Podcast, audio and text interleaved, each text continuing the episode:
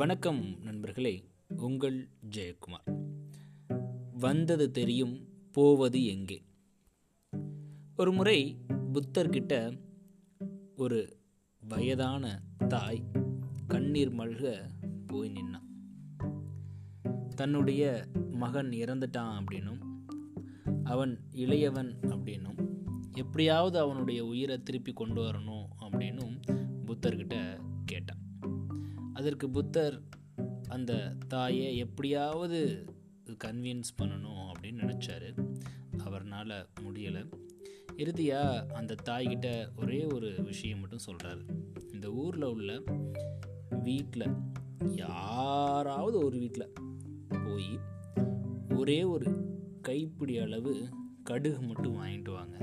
ஆனால் நீங்கள் வாங்குகிற வீட்டில் இதற்கு முன்னாடி எந்த ஒரு இறப்புமே இருந்திருக்கக்கூடாது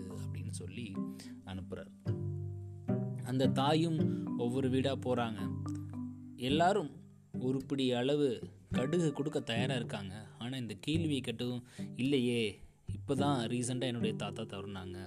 இல்லை என்னுடைய அப்பா தவறுனாங்க. என்னுடைய பாட்டி தவறுனாங்க.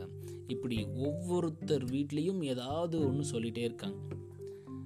அப்போ தான் அந்த தாய்க்கு புரிய வந்தது.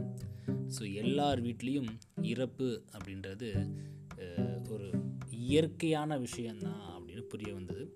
அதுக்கப்புறம் அந்த தாய் புத்தர்கிட்ட வராங்க. அப்போது புத்தர் இதைத்தான் சொல்கிறாரு இந்த உலகத்தில் சமநிலையற்றது இந்த உலகம்.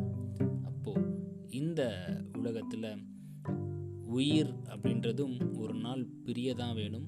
இறப்பு அப்படின்றது எல்லாத்துக்கும் ஒன்று தான் அது ஒரு நாள் கண்டிப்பாக வந்தே தீரும் அப்படின்றத ரொம்ப அழகாக அந்த தாய்க்கு எடுத்துரைத்தார் புத்தர். இதே விஷயத்தை தான் இந்த பாடல் வரி நம்மளுக்கு எடுத்துரைக்குது. போனால் போகட்டும் போடா இந்த பூமியில் நிலையாய் வாழ்ந்தவர் யாரடா அப்படின்ற பாடல் கேட்டிருப்பீங்க. அதில் வரக்கூடிய ரொம்ப அழகான வரி தான் இந்த வரி.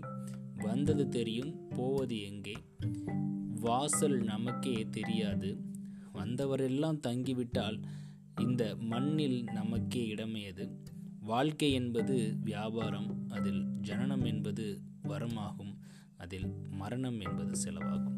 ஸோ வாழ்க்கை அப்படின்ற இந்த வியாபாரத்தில் பிஸ்னஸில் உயிர் பிறக்கிறது அப்படின்றது நம்மளுக்கு ஒரு இன்கம் அதே நேரத்தில் நம்மளுடைய டெத் அப்படின்றது இங்கே வந்து எக்ஸ்பென்ஸ் அப்படின்னு ரொம்ப அழகாக வாழ்க்கைக்கான தத்துவத்தை ரெண்டே வரியில் எடுத்து வச்சுருக்காங்க. நன்றி நண்பர்களே மீண்டும் நாளே இன்னொரு பதிவில் உங்களை சந்திக்கிறேன். வந்தது தெரியும் போவது எங்கே?